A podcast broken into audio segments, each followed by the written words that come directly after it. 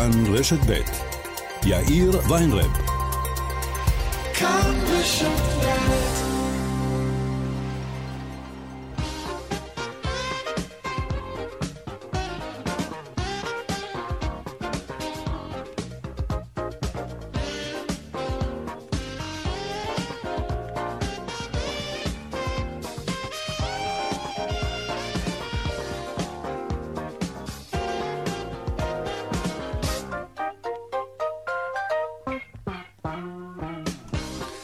קצת אחרי 4 ועוד 5 דקות, כאן צבע הכסף ברשת ב' יום שלישי. שלום רב לכם, העורך רונן פולק, המפיקה רונית גור אריה, טכנאי השידור שלנו היום הוא אילנה זולה. הדואל של צבע הכסף הוא כסף@כאן.org.il. אני יאיר ויינרב, מעכשיו עד 5 אנחנו מיד מתחילים.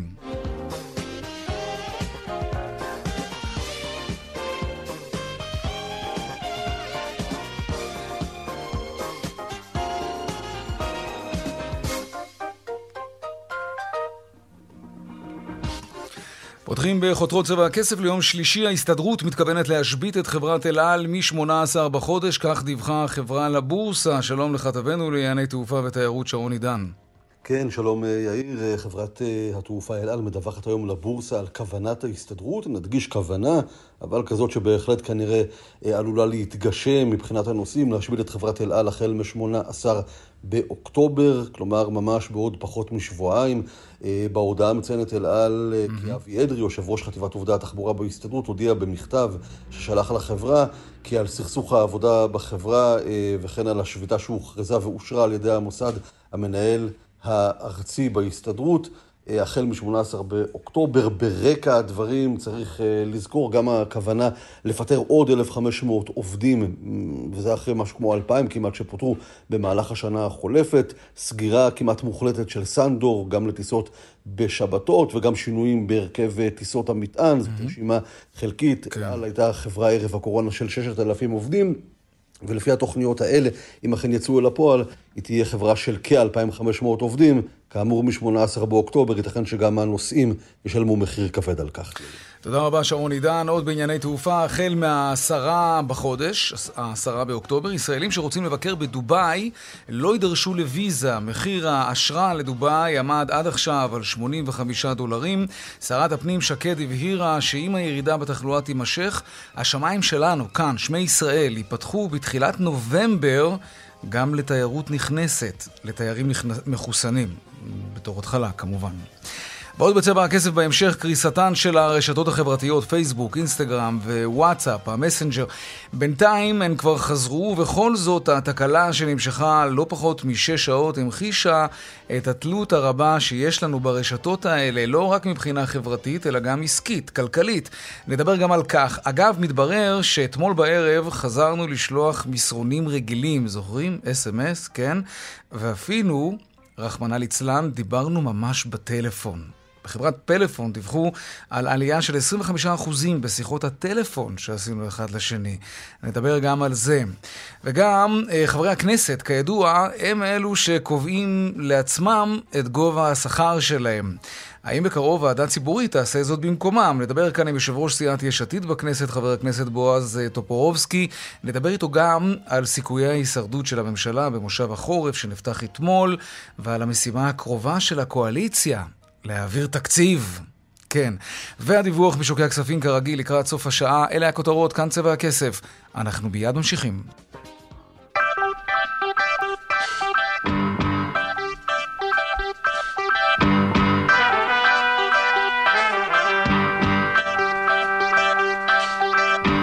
אנחנו פותחים במה שקורה במסעדות בעקבות, לקראת התו הירוק החדש. שלום אילן זיגדון ממסעדת סבא ג'פטו, וגם מוכר לנו ממחאת המסעדנים. שלום לך.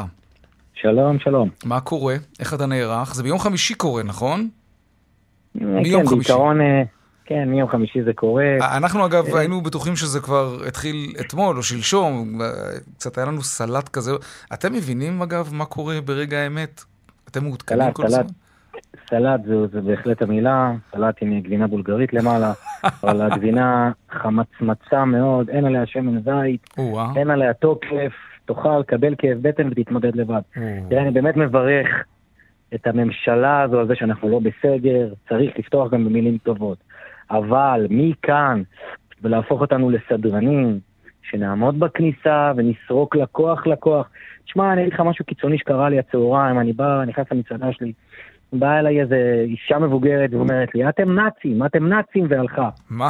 ומשהו כזה, הכי רדיקלי, אישה מבוגרת מאוד כזאת שבקושי הולכת, והלכתי אליך ואמרתי, מה, איך זה התחיל? והיא אמרה לי, אתם סורקים, אתם משהו כזה, והבנתי שזה קשור לתו האירופי, זה זורק אנשים למקומות, אוי ואבוי. כן, תשמע, זה לא מה שהיה פעם. הרבה אנשים לא רוצים להתחסן את החיסון השלישי, מסיבות כאלה אחרות, ואני לא אכנס אליהם. אני רק יודע שכל לקוח שאין לו תו ירוק עכשיו, זה לקוח פחות במסעדה שלי ושל המסעדנים האחרים. אבל אולי אתה צריך להתייחס לזה, זה לקוח אחד פחות שעלול להידבק ולהדביק, ואז כמובן אתה רואה את זה אחרת. אני רואה את זה שלקוח בא, אני אגיד לך מה אני עושה. ואני קורא לכל המסעדנים לעשות את זה. מי שאין לו תו ירוק, חבר, שב בחוץ, יש לך אוויר פתוח, מוציא לו שולחן, תהנה. מי שיש לו תו ירוק, תיכנס, על פי החוק. סריקות, אני לא סורק לאף אחד, לא. אף אחד לא צריך לסרוק שום דבר. זה שהממשלה החליטה שאנחנו צריכים להיות סדרנים ונתחיל לסרוק, אם הממשלה רוצה שאנחנו נסרוק ברקודים, שישלחו לנו עובד, שיעמוד בכניסה ויעשה את זה. אני חייב להגיד לך, דעתי שוחחנו כמה וכמה פעמים במרוצת השנה וחצי האחרונות מאז שפרצה המגפה, וכשהיו סגרים, וכשהיו הגבלות בלתי הגיוניות, באמת היה קל מאוד להזדהות איתכם.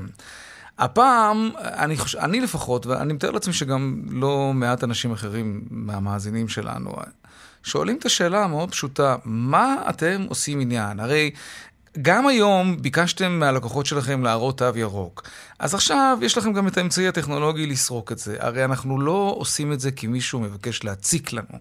לא מבקשים את זה מאיתנו כי מישהו מנסה להציק לנו. אנחנו מנסים לשמור על הבריאות שלנו, ותסתכל על המספרים. זה עובד, אילן.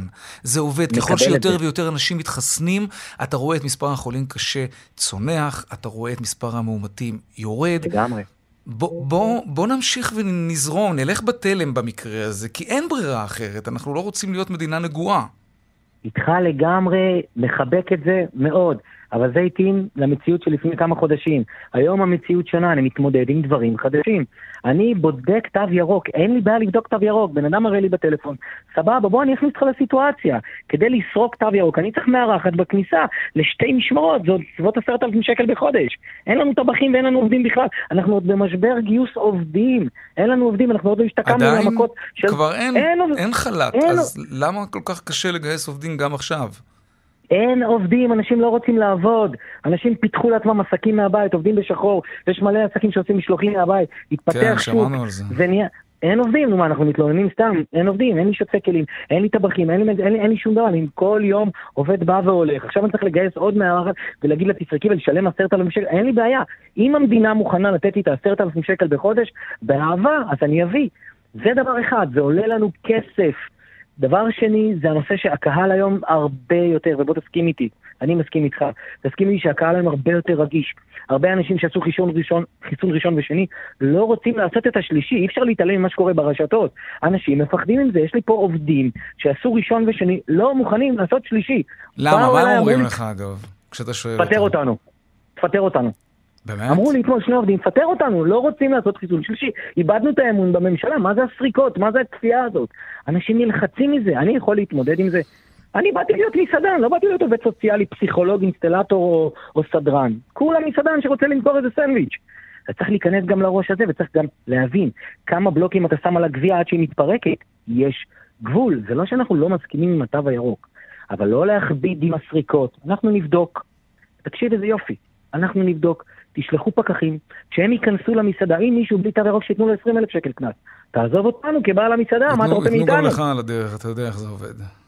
חגיגה, נכנסים, היום חבר התקשר אליי עכשיו, מסעדה בראשון, פשטו עליו שוטרים, לקחו תעודות זהות מהעובדים, מלקוחות, עשו לו שמות, ויש לו שולחן אחד עם זוג. הוא צילם משולחן עם זוג, פירקו לו את כל המסעדה, אוקיי, אני יכול לשלוח לכם את ההודעה שהוא שלח לי, הוא שבר לי את הלב, ועוד ועוד ועוד. תודה מה שלח. די להתעלל. ואני שולח את זה אליכם עכשיו. אוקיי. הקלטה שוברת לב. אילן זיגדון, מסעדת סבא ג'בטו. תודה רבה, ושיהיה בהצלחה. אנחנו נמשיך כמובן ללוות אתכם בימים הקרובים, לראות איך זה עובד. תודה רבה. אם עובד. תודה, אילן. טוב, עכשיו לתקלה הגדולה אתמול בוואטסאפ ובפייסבוק ואינסטגרם, מה אנשים עשו? איך התגברו על הריק הגדול הזה פתאום באמצע החיים שלהם? שלום דרור בץ, המנכ"ל השיווק של חברת פלאפון. שלום, אחר צהריים טובים. גם לך, ראיתי את הנתונים שפרסמתם וזה די מדהים. אנשים חזרו לדבר בטלפון, לא? קודם כל תשמע, מסתבר שבחיים אין וקום. אנחנו וכולם יודעים, כל אחד יודע למצוא לו את התחלופה. כן, אבל בהחלט צריך להגיד, תראה, אנחנו מדברים על תקלה באמת מאוד חריגה, הביאה לעלייה מאוד מאוד משמעותית בביקושים, כמו שאמרת, ראינו עלייה של 25% בשיחות, ראינו עלייה של כמעט 10% בגלישה, ראינו פי 6 אס-אמסים, עלייה של עשרות אחוזים באפליקציות כמו טיק טוק, סנאפצ'אט, טוויטר וכו'. אני רואה כאן אגב, לגבי ההודעות מולטימדיה באמצעות האס-אמסים הישנים והטובים, גידול של 3,000%. נכון. זה המון. כלומר, אני משתמש באס-אמס הרגיל של הטלפון, שהוא בעצם על גבי הרשת הסלולרית ולא האינטרנט, כדי לשלוח נגיד תמונה וכו'. 3,000% יותר. תראה, בעצם, אתה יודע, אפשר ללמוד מהתקלה הזאת כמה דברים. אפשר לראות אחד, כמה חשוב לנו להיות בקשר אחד עם השני. נכון. ומיד אנחנו... כמה אנחנו מכורים לזה. כמה אנחנו מכורים לעולם הדיגיטלי, לעולם ה... בהחלט כמה זה חשוב. מנגד גם... אם מסתכלים על הצד של הביזנס הספקים, אולי כמה יש תחרות קשה על הקשב הצרכני ועל ליבו של הגולש, וכמה המעברים בין האפליקציות השונות או בין השירותים השונים, כמה היא בהחלט קלה ופשוטה. אתה יודע, זה מעלה עוד שאלה. תגיד, למה אנשים באמת מעדיפים את המסנג'רים האינטרנטיים האלה, את וואטסאפ וטלגרם וסנאפצ'אט ואיך קוראים לחדש, סיגנל, למה מעדיפים את אלה על פני המסנג'ר המובנה של הטלפון, ה-SMS של פעם, שגם יודע להציג יכולות? למה אנחנו תמיד הולכים ישירות לאלה שנמצאים על הרשת, כמו וואטסאפ, בראשם כמובן? קודם כל, אתה רואה שאתמול, בכל זאת, ה-SMS'ים גדלו פי 6, וסיגנל, נגיד שהזכרת, הכפיל את עצמה. זאת אומרת שעדיין ה-SMS'ים יותר מוכרים ויותר ברורים, ולכן הדבר הראשון שמרבית האוכלוסייה עשתה זה הלכה לשם. אבל, אתה יודע, אני חושב, יש פה בהחלט עניינים של טרנדים, יש פה נושא של מיידיות, יש פה נושא שבאפליקציות השונות אתה בכל זאת יכול גם לראות את התגובה, של המשתמש, ומקבל או לא. זאת אומרת, יש פה כל מיני יתרונות. אני יכול להגיד לך שלנו כחברת תקשורת, בהחלט, אתה יודע, כל תקלה כזאת, ואני מקווה כמובן שלא יהיו כאלה עוד, היא גם מבחן, ואני שמח שהצלחנו לעמוד בגידול המשמעותי הזה בביקושים, ובהחלט לתת לקהל הרחב שירות. למרות שיש לכם איזה שביטה, נכון? זה לא פגע? נכון, זה בהחלט, זה לא קשור. מספר לא מבוטל של עובדים שובתים אצלכם כבר, נדמה לי חודשיים, זה לא שיבש שום דבר, הצלחתם לספק שירות סלולרי? כן, אנחנו קיבלנו אתמול אלפי שיחות בשעות האלה, כי בהתחלה גם לא כל הלקוחות הבינו שמדובר בתקלה עולמית, לאט לאט כמובן יותר הבינו שזה תקלה לא רק אצלם, אלא אצל כולם, ולשמחתי ענינו לשיחות, ובהחלט... יפה. כן. תגיד, עכשיו אחרי שהתקלה תוקנה, אז חוזרים לוואטסאפ, או שאנשים פתאום אולי מתאהבים גם באפליקציות המתחרות? תראה, זה נצטרך לבדוק לאורך זמן. כמובן שמבחינת המתחרים של וואטסאפ, זה סוג של הזדמנות, וברגע שנכנסת ופעם ראשונה, אז חלק יתאהבו. אני מניח שהרוב המכריע בכל זאת יחזור למשהו רגיל. יחזרו לוואטסאפ, אבל אני חושב שבכלל, אם צריך להגיד מילה על הרשתות החברתיות, אז למדנו שהן מאוד מאוד חשובות לכולנו, אפשר להגיד למדנו שוב כמה הן חשובות לכולנו. גם מבחינה עסקית, יש הרבה מאוד עסקים שתלויים ברשתות החברתיות, אלה כולל וואטסאפ כמובן. נכון, אבל גם למדנו כמה הן מהוות היום כלי חדשותי וכלי מידע, כי גם האפליקציות של החדשות, וגם ראינו גידול בכל מיני אפליקציות של מידע, זאת אומרת שגם בהחלט הרשתות החברתיות נותנות היום מענה רחב תגיד, ככה לסיום, עוד טיפה לפתח את העניין הזה של ההבדל בין ה-SMS הרגיל לסלולרי לעומת המסנג'רים שעובדים על הרשת. מה יותר בטוח מבחינת הפרטיות שלנו, SMS רגיל או וואטסאפ, טלגרם, סיגנל וכולי? תראה, אין ספק שהנושא של ה-SMSים והדברים האלה הם מאוד מאוד מאובטחים, הם חלק מהשירות שנותנת חברת התקשורת, פה אמצעים שאנחנו כמובן מפעילים. בנוגע לאפליקציות האחרות, הייתי שמח מה שנקרא שהם יענו על זה, אבל בוא נגיד שאנחנו רואים שיש כאלה שהן יותר בטוחות מאחרות, אני ברשותך לא אכנס מי ומה, אבל לא כולם הם באותה רמת ההבטחה. ו-SMSים רגילים לא נופלים ברמת ההבטחה מאשר... ה-SMSים הם חלק, אתה יודע, בכל זאת, מחברות, זה פתרון שלנו, חברות תקשורת, הוא כמובן בהחלט מאובטח. טוב. איך שלא נסתכל על זה, תמיד זה נגזרות מזה כל מיני זוויות מעניינות. תודה רבה לך, דרור בא, סמנכ"ל השיווק של חברת פלאפון. תודה רבה. תודה, להתראות. טוב, ממשיכים בנושא הזה, התקלה הענקית אתמול בוואטסאפ, פייסבוק, הילדים שלי נראו אתמול כמו רוח רפאים, רחמתי עליהם, והאמת שגם לי זה היה חסר. אז מה אני עושה הצגות? טוב, זאת הזדמנות לדבר קצת על ההרגלים שלנו, וזאת סתם מילה מכובסת, הרגלים. זאת התמכרות לכל דבר ועניין, ולאו דווקא לעניין החברתי. שלום גיא לוי, עורך מדור הטכנולוגיה של ישראל היום. אהלן. טוב, לא נדבר על ההתמכרות הנפשית שלנו, זה נושא נפרד, אבל נדבר על התלות הכלכלית של עסקים בכלים האלה, פייסבוק ווואטסאפ. עד כמה זה קריטי? עד כמה עסקים נפגעו אתמול? כי זה היה דווקא די בערב, אולי במקומות אחרים בעולם לא, אבל פה אצלנו זה היה כזה עוד בשעה סבירה. תקשיב, אני יכול להגיד לך קודם כל שהשוק הישראלי הוא החלק הקטן והמזערי מתוך מה שהיה הדאיג את פייסבוק אתמול. וכמו שאתה אומר, בגלל ההבדלים בשעות היו המון המון המון עסקים ברחבי העולם שפשוט נפגעו פגיעה אנושה. זה אומר שכל מי שהיה מרוויח כסף באותו רגע נתון לא הרוויח, הפסיד. פשוט הפסיד. לא רק זה, גם כסף שהוא שילם על פרסומים בפייסבוק הלך לאיבוד. אני מניח שפייסבוק איכשהו יצטרכו לפצות את המפרסמים שהקמפיינים שלהם נעלמו איפשהו שם באוויר, אבל ללא ספק היה שם נזק כלכלי מאוד מאוד גדול. אני יכול להעריך שהוא מדובר במיליארדים שמסתכלים על זה בקנה מידה עולמי. אגב, מה שלומה של מניית פייסבוק התאוששה? בתור אחד שהוא לא כזה מומחה בכלכלה, אני יכול להגיד לך שאחרי 6% שירדה אתמול, אני לא ראיתי שום התאוששות מפתיעה. טוב, תכף נעקוב, נראה מה קורה. אבל אני לא דואג לפייסבוק, אני לא דואג למרק צוקרברג, הם המשיכו להיות עשירים כקורח, וגם אני, בהמשך לשיחתך עם קודמי, כן. אני לא רואה איך זה פוגע בהם פגיעה אנושה. יש לנו זיכרון קצר, נכון? ההרגלים יותר חזקים מכל דבר אחר.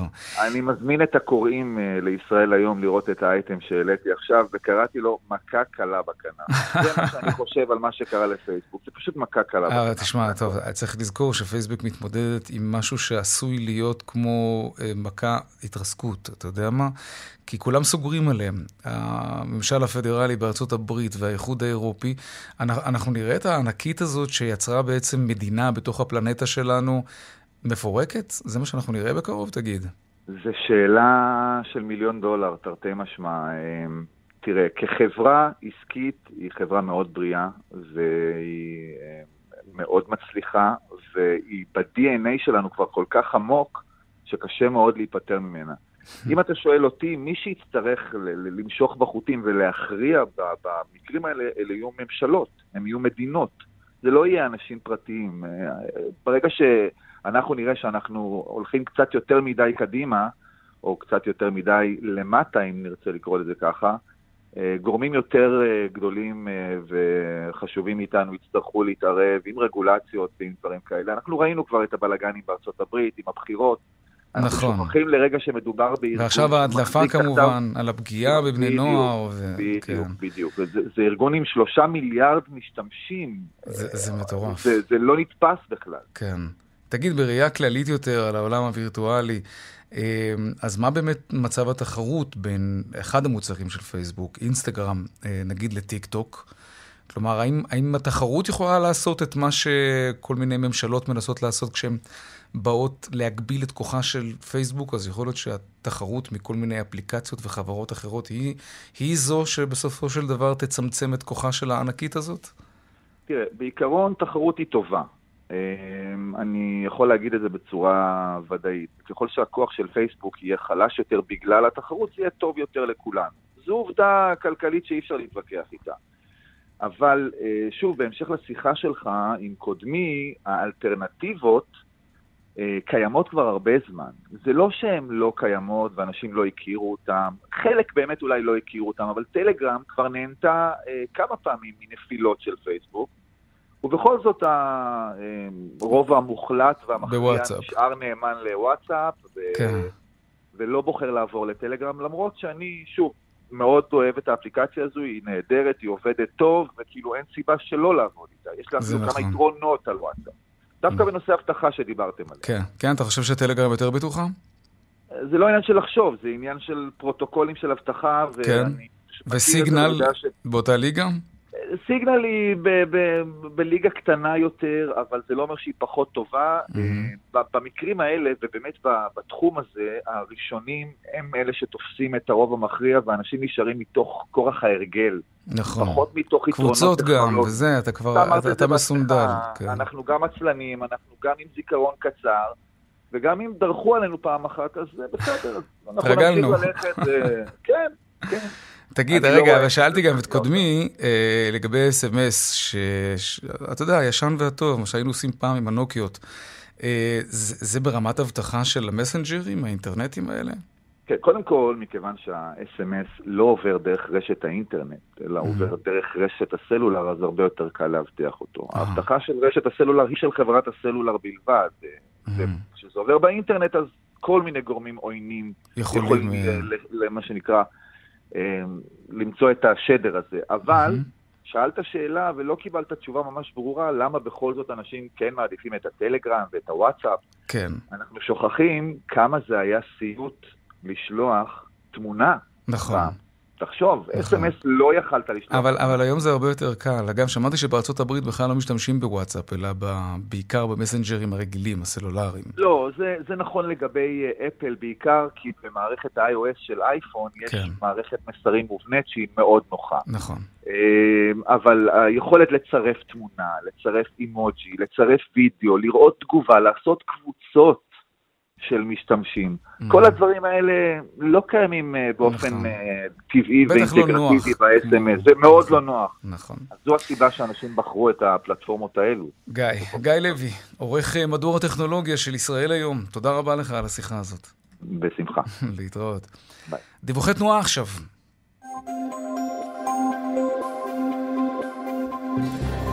בדרך החוף לכיוון צפון יש עומס ממחלף הסירה עד רשפון, ובהמשך ממחלף חבצלת עד מחמורת, ובאיילון לכיוון צפון עומס תנועה ממחלף חולון וקיבוץ גלויות עד ארלוזרוב, ודרומה ממחלף קקל עד לגוארדיה. בדרך 6 צפונה יש עומס ממחלף נשרים עד בן שמן, ומקסם עד אייל. עדכוני תנועה נוספים וכאן מוקד התנועה כוכבי 9550 ובאתר שלנו, אתר התאגיד, אתר כאן. הפסקת פרסומות קצרה ומיד אנחנו נשוב עם עוד צבע הכסף. 31 דקות אחרי השעה 4, עכשיו נדבר על שכר חברי הכנסת. מי קובע אותו? מי מעלה להם את השכר? כעיקרון, אלו הם חברי הכנסת בעצמם. וואלה, גם אני רוצה ככה. שלום חבר הכנסת בועז טופורובסקי, ממלא מקום יושב ראש הקואליציה ויושב ראש סיעת יש עתיד, שלום לך. שלום. עוד מעט אנחנו נשנה את זה. יפה, הגשת הצעת חוק להקים ועדה ציבורית בעניין הזה. תסביר לאן אתה רוצה להגיע, חבר הכנסת טופורובסקי. קודם כל, בוא נסביר מה קורה עד היום. עד היום יש ועדה ציבורית שממליצה לוועדת הכנסת. ועדת הכנסת קובעת אם לקבל את ההמלצה שלה, לא לקבל את ההמלצה שלה, ובסוף, כמו שאמרת, חברי הכנסת קובעים מה השכר שלהם והתנאים הנלווים. יש בזה איזשהו טעם לפגם, למרות שיש גם טעם לפגם שמישהו קובע את השכר של חברי הכנסת, כי זה איזשהו חשש לשליטה בדמוקרטיה, אבל לא משנה, אנחנו נעבור על זה. לא ממש, אני חושב שרוב בני האדם יש מישהו שקובע את שכרם, חוץ מעצמאים. נכון, אבל בסופו של דבר צריך להיות איזשהו גוף סופי. אז מה שאנחנו עשינו, כן. בשביל לצאת מהפלונטר הזה, או לרבע את המעגל, אמרנו, תהיה ועדה ציבורית. בראשות הוועדה הציבורית יעמוד שופט עליון, mm-hmm. יש עמוד שני נציגים, ימנה אותה יושב ראש הכנסת, לא גוף חיצוני, הוועדה הזאת תקבע, לא תמליץ, אלא תקבע מה יהיה שכר חברי הכנסת ותנאם, והיא לא צריכה את אישור חברי הכנסת או ועדת הכנסת. Mm-hmm. בעצם אנחנו מפקיעים, לפי הצעת החוק הזה, את היכולת שלנו לקבוע מה השכר שלנו, ומוצאים את זה לוועדה ציבורית, לביקורת ציבורית. כמובן, אם אנחנו לא נקבל את המלצת הוועדה, אנחנו יכולים לערער לבית משפט עליון, כמו שכל מי שיש לו בעיה לגבי ההחלטה יכולה. נכון. תזכיר לנו מהו שכרו של חבר הכנסת היום בישראל? יש לזה הרבה תוספות. בערך באזור 40,000 שקל, פלוס עוד כל מיני, יש לנו רכב, טלפון וכו' וכו' וכו'.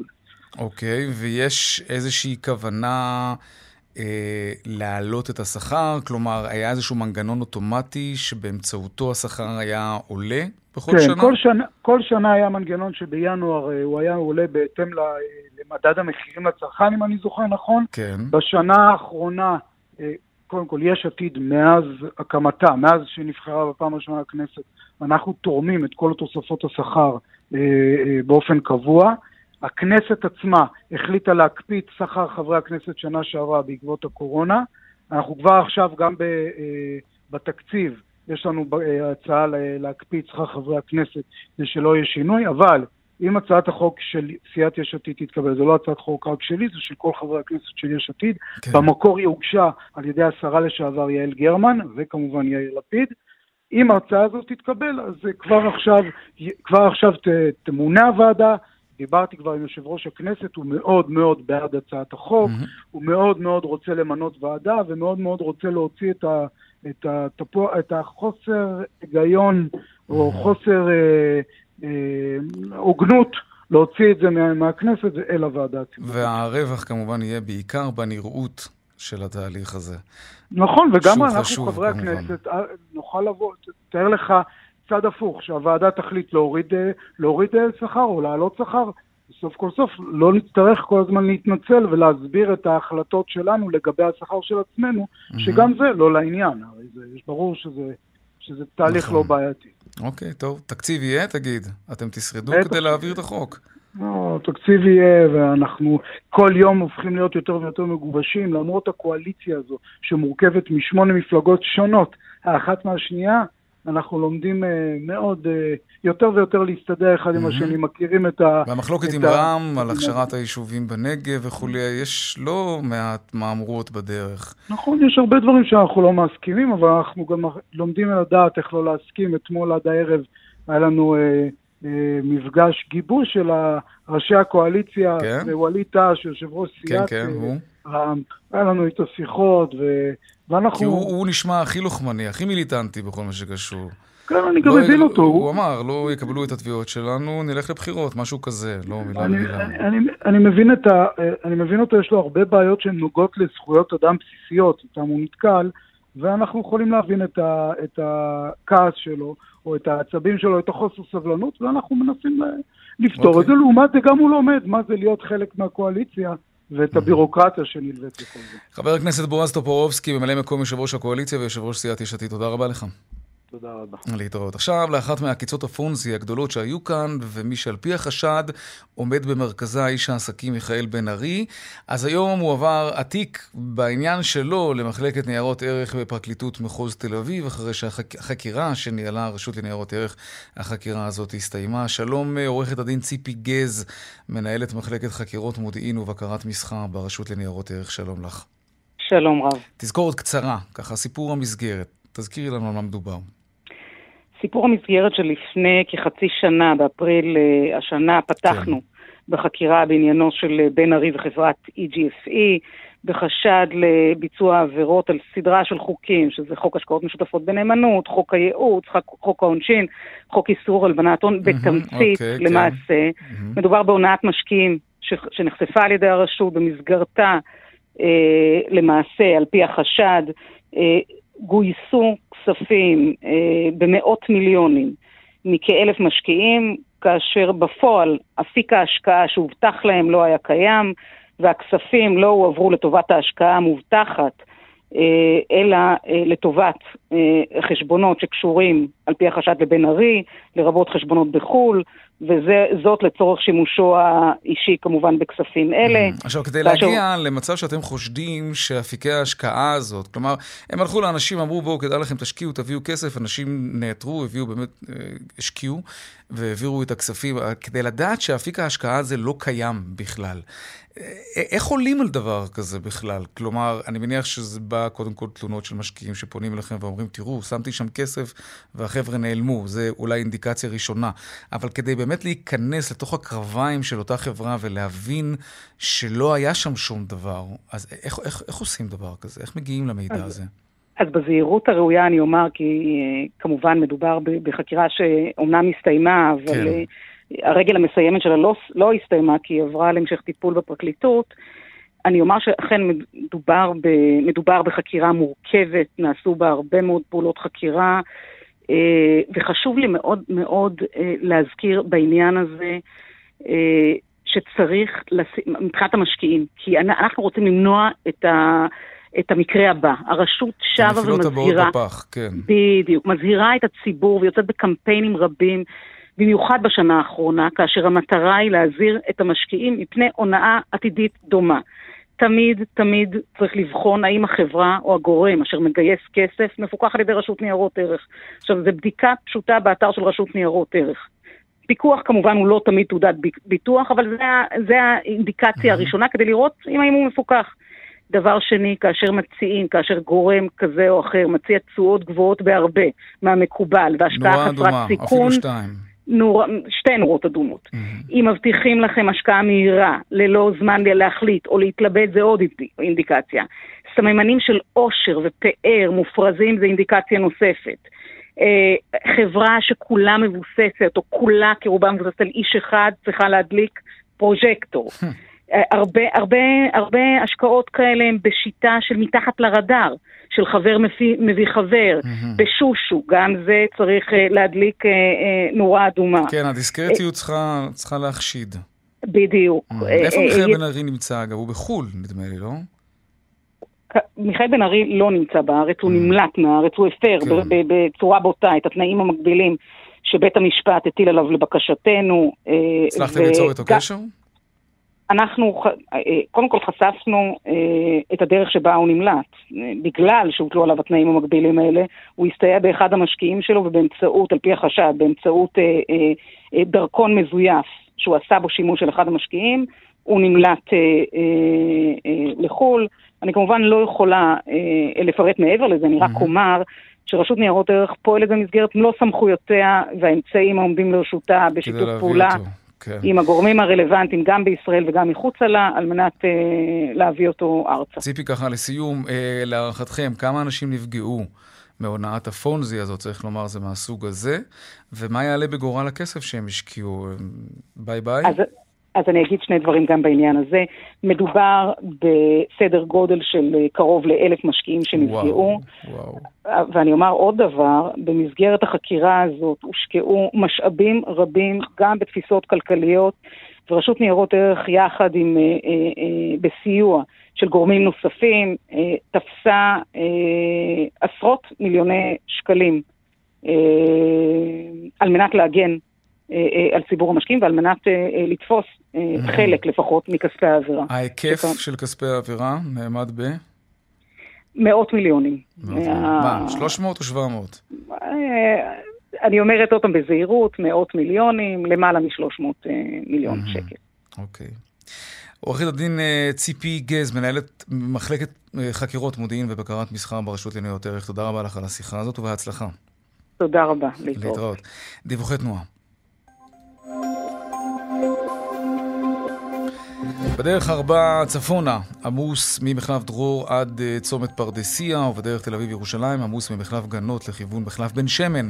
בגאה צפונה, עמוס ממחלף השבעה עד מורשה, ודרומה ממורשה עד גבעת שמואל. דרך תל אביב אשדוד, עמוסה ממחלף השבעה עד מחלף ראשון לציון. עדכוני תנועה נוספים בכאן מוקד התנועה כוכבי 9550, ובאתר שלנו, אתר התאגיד, אתר כאן.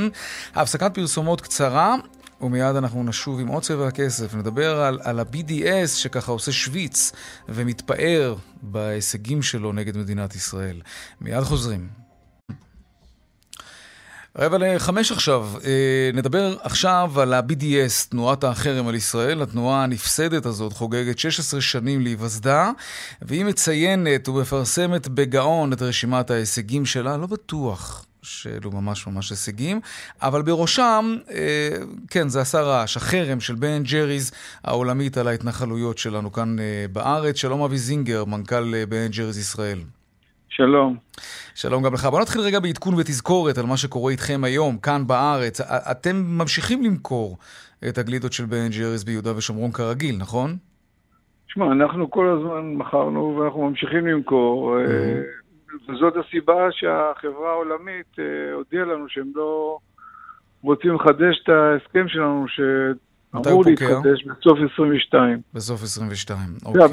ה-BDS כאן, כמו שאמרת, מציגים את זה בתור ההישג הכי גדול, כי יש להם למעשה כאן שתי פריצות דרך משמעותיות. קודם כל, זה פעם ראשונה שהם הצליחו לקחת חברה עם המותג אחד הכי פופולריים בעולם, כן. ובלחץ מסיבי פשוט להכניע אותם ולהביא אותם למצב שלמרות שאנחנו שנים, יותר מ-35 שנה נמצאים כאן ותמיד מקבלים מהם רק תשבוכות, לבוא ולהגיד לנו אם אתם לא תפסיקו לספק בגדה המערבית, אנחנו לא נוכל לחדש לכם את ה...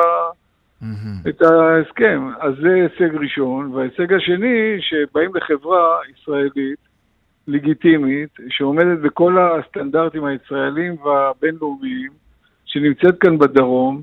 אין שום קשר לגדה, להתנחלויות, ומצליחים לגרום לנו להפסיד את הרישיון שלנו בעתיד.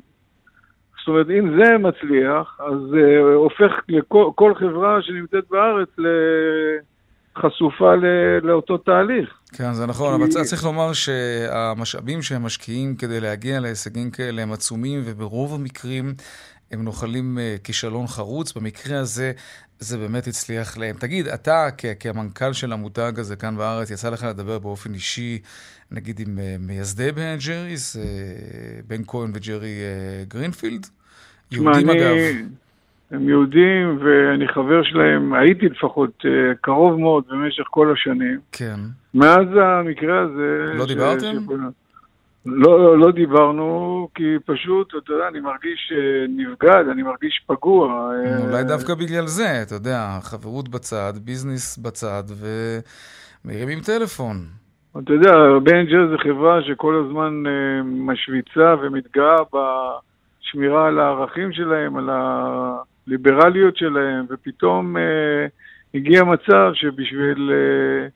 לא להיפגע במהלחצים של ה-BDS, הם היו מוכנים להקריב כאן את ישראל. זה לא משהו שאני מוכן להסכים לו ולשתף פעולה. הנקודה היא גם שאני מקבל הרבה פניות מחברות ישראליות, שגם כן קשורות לחברות בינלאומיות, שפשוט מוטרדות, אומרות, אוקיי, מה קורה אם אנחנו נקבל כזאת פנייה? כי נכון, כמו שאתה אומר, שזה דורש מה-BDS הרבה משאבים, אבל עצם ההצלחה הזאת גורמת להרבה חברות שהתלבטו מרצון או לא מרצון, ולא הלכו עם המהלך הזה בגלל הפחד, שמה שיקרה, פתאום אומרים, רגע, לא קורה כלום. תראה מה קורה בחלק מהמדינות בארצות הברית, מנסים להעביר שם חקיקה, יותר נכון, ליישם חקיקה נגד חברות שפוגעות בישראל, אז יכול להיות שבסופו של דבר האינטרס הכלכלי יהיה דווקא הפוך. אתם עוד מקווים שבן ג'ריז או יוניליבר, הבעלים שלהם, יחזרו בהם ההחלטה הזאת, או שהמותג הזה כבר נפגע כל כך פה בארץ, שעדיף לכם לסיים את ההתקשרות ולעבור אולי למותג אחר?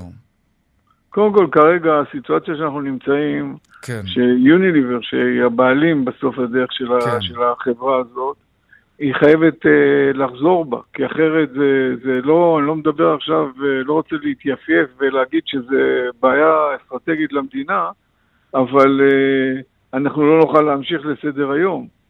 רוב האנשים מבינים את ההבדלים בין החברה בישראל ובין ההחלטה של החברה העולמית, שרק בגלל שלא הסכמנו להיכנע לה, כן. מנסים לקצר אותנו, וממשיכים לקנות את בן אנד ג'רי. הנקודה המרכזית היא, שאני מקבל הרבה, אני בקשר עם הרבה ארגונים בארצות הברית, שכל הזמן חושבים איך לעזור לי, ואיך להילחם בתופעה הזאת, והם כל הזמן שואלים, מה מדינת ישראל עושה בנידון? ומה מדינת ישראל באמת עושה בנידון? זאת השאלה, כי בינתיים מדינת ישראל עושה הרבה להפעיל לחצים על ובקשות מארגונים פרו-ישראלים ויהודים להפעיל גם הם לחצים, אבל בארץ בינתיים שום דבר לא נעשה. בינתיים יש כאן את אותה פעילות, מוכרים כאן, אתה יודע, יוניליבר פועלת כאן, ואם ממשלת ישראל לא תבין ולא תפעל גם בנידון הזה, ברור. אז לא נראה לי שהלחץ יעזור. אבי זינגר, מנכ"ל בן אנד ג'ריס ישראל, לפחות עד סוף שנת 2022. תודה רבה לך על השיחה הזאת ובהצלחה. נקווה. תודה. ביי. ביי, להתראות. טוב. חברת וריפון, אחת מחברות הבילינג הגדולות בעולם, שנמצאת במסופי קופות רבים מאוד בעסקים בארץ ובעולם, היא צפויה לאפשר לכל מי שיש לו מטבעות דיגיטליים, ביטקוין ואחרים, לשלם באמצעותו בחנויות. כן. שלום דן סופר, מנכ"ל השווקים הישירים בווריפון העולמית. שלום, ערב טוב. גם לך. רק כדי להבין, אתם מדברים בעצם על לאפשר את העניין הזה מבחינה טכנולוגית. זה לא אומר שברגע שתאפשרו את זה, אפשר יהיה לשלם על חולצה בחנות בביטקוין, נכון? זה תלוי במדינות שזה קורה, וגם אולי בחברה עצמה. אז אנחנו התחלנו את השיתוף פעולה עם חברת ביטפיי האמריקאית בארצות הברית, וכבר עוד חודשיים אנחנו כבר נוכל, אפשר יהיה לשלם ממש בביטקוין בחנויות בארצות הברית. אז זה ממש קורה, זה לא רק טכנולוגי. אוקיי, בארץ מתי זה צפוי לקרות, או שכאן בגלל שהרגולטור לא ממש יודע מה לעשות עם הדבר הזה, אז זה לא יקרה? זה נכון, יש לנו עוד כמה שאלות פתוחות בנושא רגולציה, זה דווקא לא בהכרח, הרגולציה פה לא מנסה לחסום שום דבר. בסופו של דבר, ובאמת יש לנו כמה שאלות פתוחות, אנחנו צריכים לדון בזה, אנחנו מתכננים להשיק את זה לקראת סוף שנה הבאה. אוקיי. בישראל. איך זה יעבוד? בית העסק יקבל ביטקוין או שהוא יקבל בעצם את המטבע המקומי? בית העסק תמיד מקבל את המטבע המקומי, כמו שהוא רגיל לקבל, וגם מה שטוב זה שמבחינה של בית העסק, מבחינתו זה כאילו ששולם בכרטיס אשראי, זאת אומרת הוא מקבל את זה ישר דרך המסוף לקופה, מקבל את האישור ומתבצעת העסקה, אין לו שום קשר למה שקורה מאחורה. והביטקוין לאן מגיע? הביטקוין נמצא בארנקים, הרי הוא נמצא תמיד בארנקים מסוימים. נכון. יש מאות ארנקים. ביטפיי לדוגמה היא חברה שיש לה גם ארנקים, אבל גם יש לה את היכולת לבצע את ההמרה, כן. בין הביטקוין למטבע הפיאט, בדיוק. תגיד, באילו מדינות הביטקוין שכיר באופן חופשי, אפשר לקנות איתו פיצה או חלב במכולת, איפה זה קורה? אז כרגע, תראה, המדינה היחידה שהכירה בביטקוין כמטבע רשמי, היא אל סלבדור או גואטמלה. זה המדינה היחידה. טוב, זה שוק נורא קטן אבל. כן, וגם שם זה ניקל בכל מיני קשיים וכאלה. עכשיו, באופן עקרוני, בארצות הברית, מהרגע שאנחנו נשיק, רגע, אני אלך צעד אחורה, היום כבר באתרי סחר, אתה יכול להשתמש בעצם בביטקוין, אבל באותה צורה, אתה משלם לאתר הסחר במטבע פיאט, ומה שאתה עושה בבקראונד דרך חברות כמו ביטפיי, זה לא מעניין את אתר הסחר, כי הוא מקבל את הכסף בפיאט. כבר היום אנשים בעצם עושים תשלום בביטקוין באתרי סחר. החידוש שבעצם וריפון מביאה זה באמת לעשות את התשלום הזה גם בחנויות פיזיות. כן, בקופה ממש. כן, אבל זה עדיין לא אומר שהביטקוין הופך להיות מטבע רשמי במדינה. זה לא המצב. אבל זה קצת מסובך, כי הביטקוין משתולל, לא רק הביטקוין, המטבעות הקריפטו, הם משתוללים. יום אחד אתה הולך לישון עם 18 אלף דולר ביטקוין, ולמחרת בבוקר אתה קם עם 12 אלף דולר. זה לא מסבך את כל העניין, כי חלק מהרעיון הוא שיש איזושהי יציבות של הערך של המטבע שאתה משתמש בו, כשאתה קונה במכולת או קונה בחנות בגדים. אז קודם כל, לגבי בית העסק, הוא לא אמור להיות חשוף לזה, וכבר מראש בנינו את הצורת הפעלה, לא חשבנו שזה הגיוני שבית העסק ייחשף לביטקוין, ואני לא חושב שגם הם ירצו להיחשף לביטקוין בעתיד. כן. עכשיו אנחנו מדברים על קונסיומרס, על אנשים רגילים, כמוני וכמוך, שיש להם ביטקוין. למה הם קנו את זה? אני בכלל לא נכנס לזה. אם זה טוב לקנות את זה, אם זה יעלה או זה ירד. אתם בעצם רוצים לאפשר להם לממש את זה. בדיוק. כן, ומי שמוכן לקבל את זה, זה עניין שלו. בדיוק. יש צורך, נמצא אצלו בארנק, הוא רוצה לשלם על זה, הוא לא רוצה לעשות האמרה מראש וזה, הוא רוצה להיות ספונטני ולשלם בזה במעמד הרכישה. דן סופר, מנכ"ל השווקים הישירים בווריפון העולמי, תודה רבה. בכיף, ערב טוב. להתראות, ערב טוב גם לך. עכשיו לדיווח משוקי הכספים. 102, 200, take them. שלום יאל ראובן, מנכ"ל טאוור, פתרונות השקעה מתקדמים. שלום, שלום יאיר. שלום, מה קורה בשווקים? התאוששו אגב פייסבוק ומניות הטכנולוגיה? כמו שאומרים, חוזרות אחרי ירידות של כמעט 5% אתמול בפייסבוק, אז היא כרגע עולה ב4%, אבל צריך להסתכל על הדברים רגע בפרספקטיבה יותר רחבה. התקלה של אתמול זה לא באמת משנה. מניות הטכנולוגיה היו ברמת שיאים של כל הזמנים, ולכן מאוד רגישים. אז המחת הזאת בבלון באה במקום. בא בזמן אולי. כן, זה יצטרף ביחד, אז זה פחות החמיר את הדברים, אז דברים באו ביחד, כי יש קצת סנטימנט שלילי בימים האחרונים, אנחנו בימי מסחר מאוד תנודתיים, עם נטייה לירידות שערים, זה בא על רקע האינפלציה שמרימה ראש, בעיות במחירי הובלה ימית או הובלה יבשתית, מחירי אנרגיה, סיליקון לשבבים, יש הרבה מאוד הסברים למה, כרגע השווקים חיפשו סיבות ותירוצים לרדת והם קצת יורדים.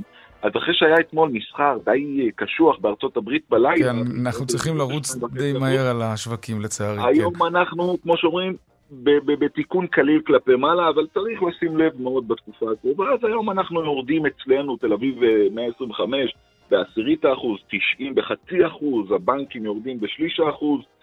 אנחנו רואים כרגע פתיחה חיובית סביב 0.5% בארצות הברית, אבל זה לא אומר כלום, זה פשוט תיקונון לסנטימנט שהיה פחות טוב בימים האחרונים, כן. צריך מאוד לשים לב בתקופה הקרובה, גם אירופה ראינו קצת כלפי מעלה, אם מסתכלים רגע על המתח, דולר הוא עובד פשוט ביחס הפוך למחירי הטכנולוגיה, עולה היום ב0.4%, המשך לירידות של אתמול. תודה רבה. יאל ראובן, מנכ"ל טאוור, פתרונות השקעה מתקדמים. תודה. עד כאן צבע הכסף ליום שלישי, רונן פולק, רונית גור אריה, אילנה זולה, חגית אלחייני, מיד אחרינו שלי וגואטה, אני יאיר ויינרב, משתמע כאן שוב מחר ב4 אחר הצהריים, ערב טוב ושקט, שיהיה לנו שלום שלום.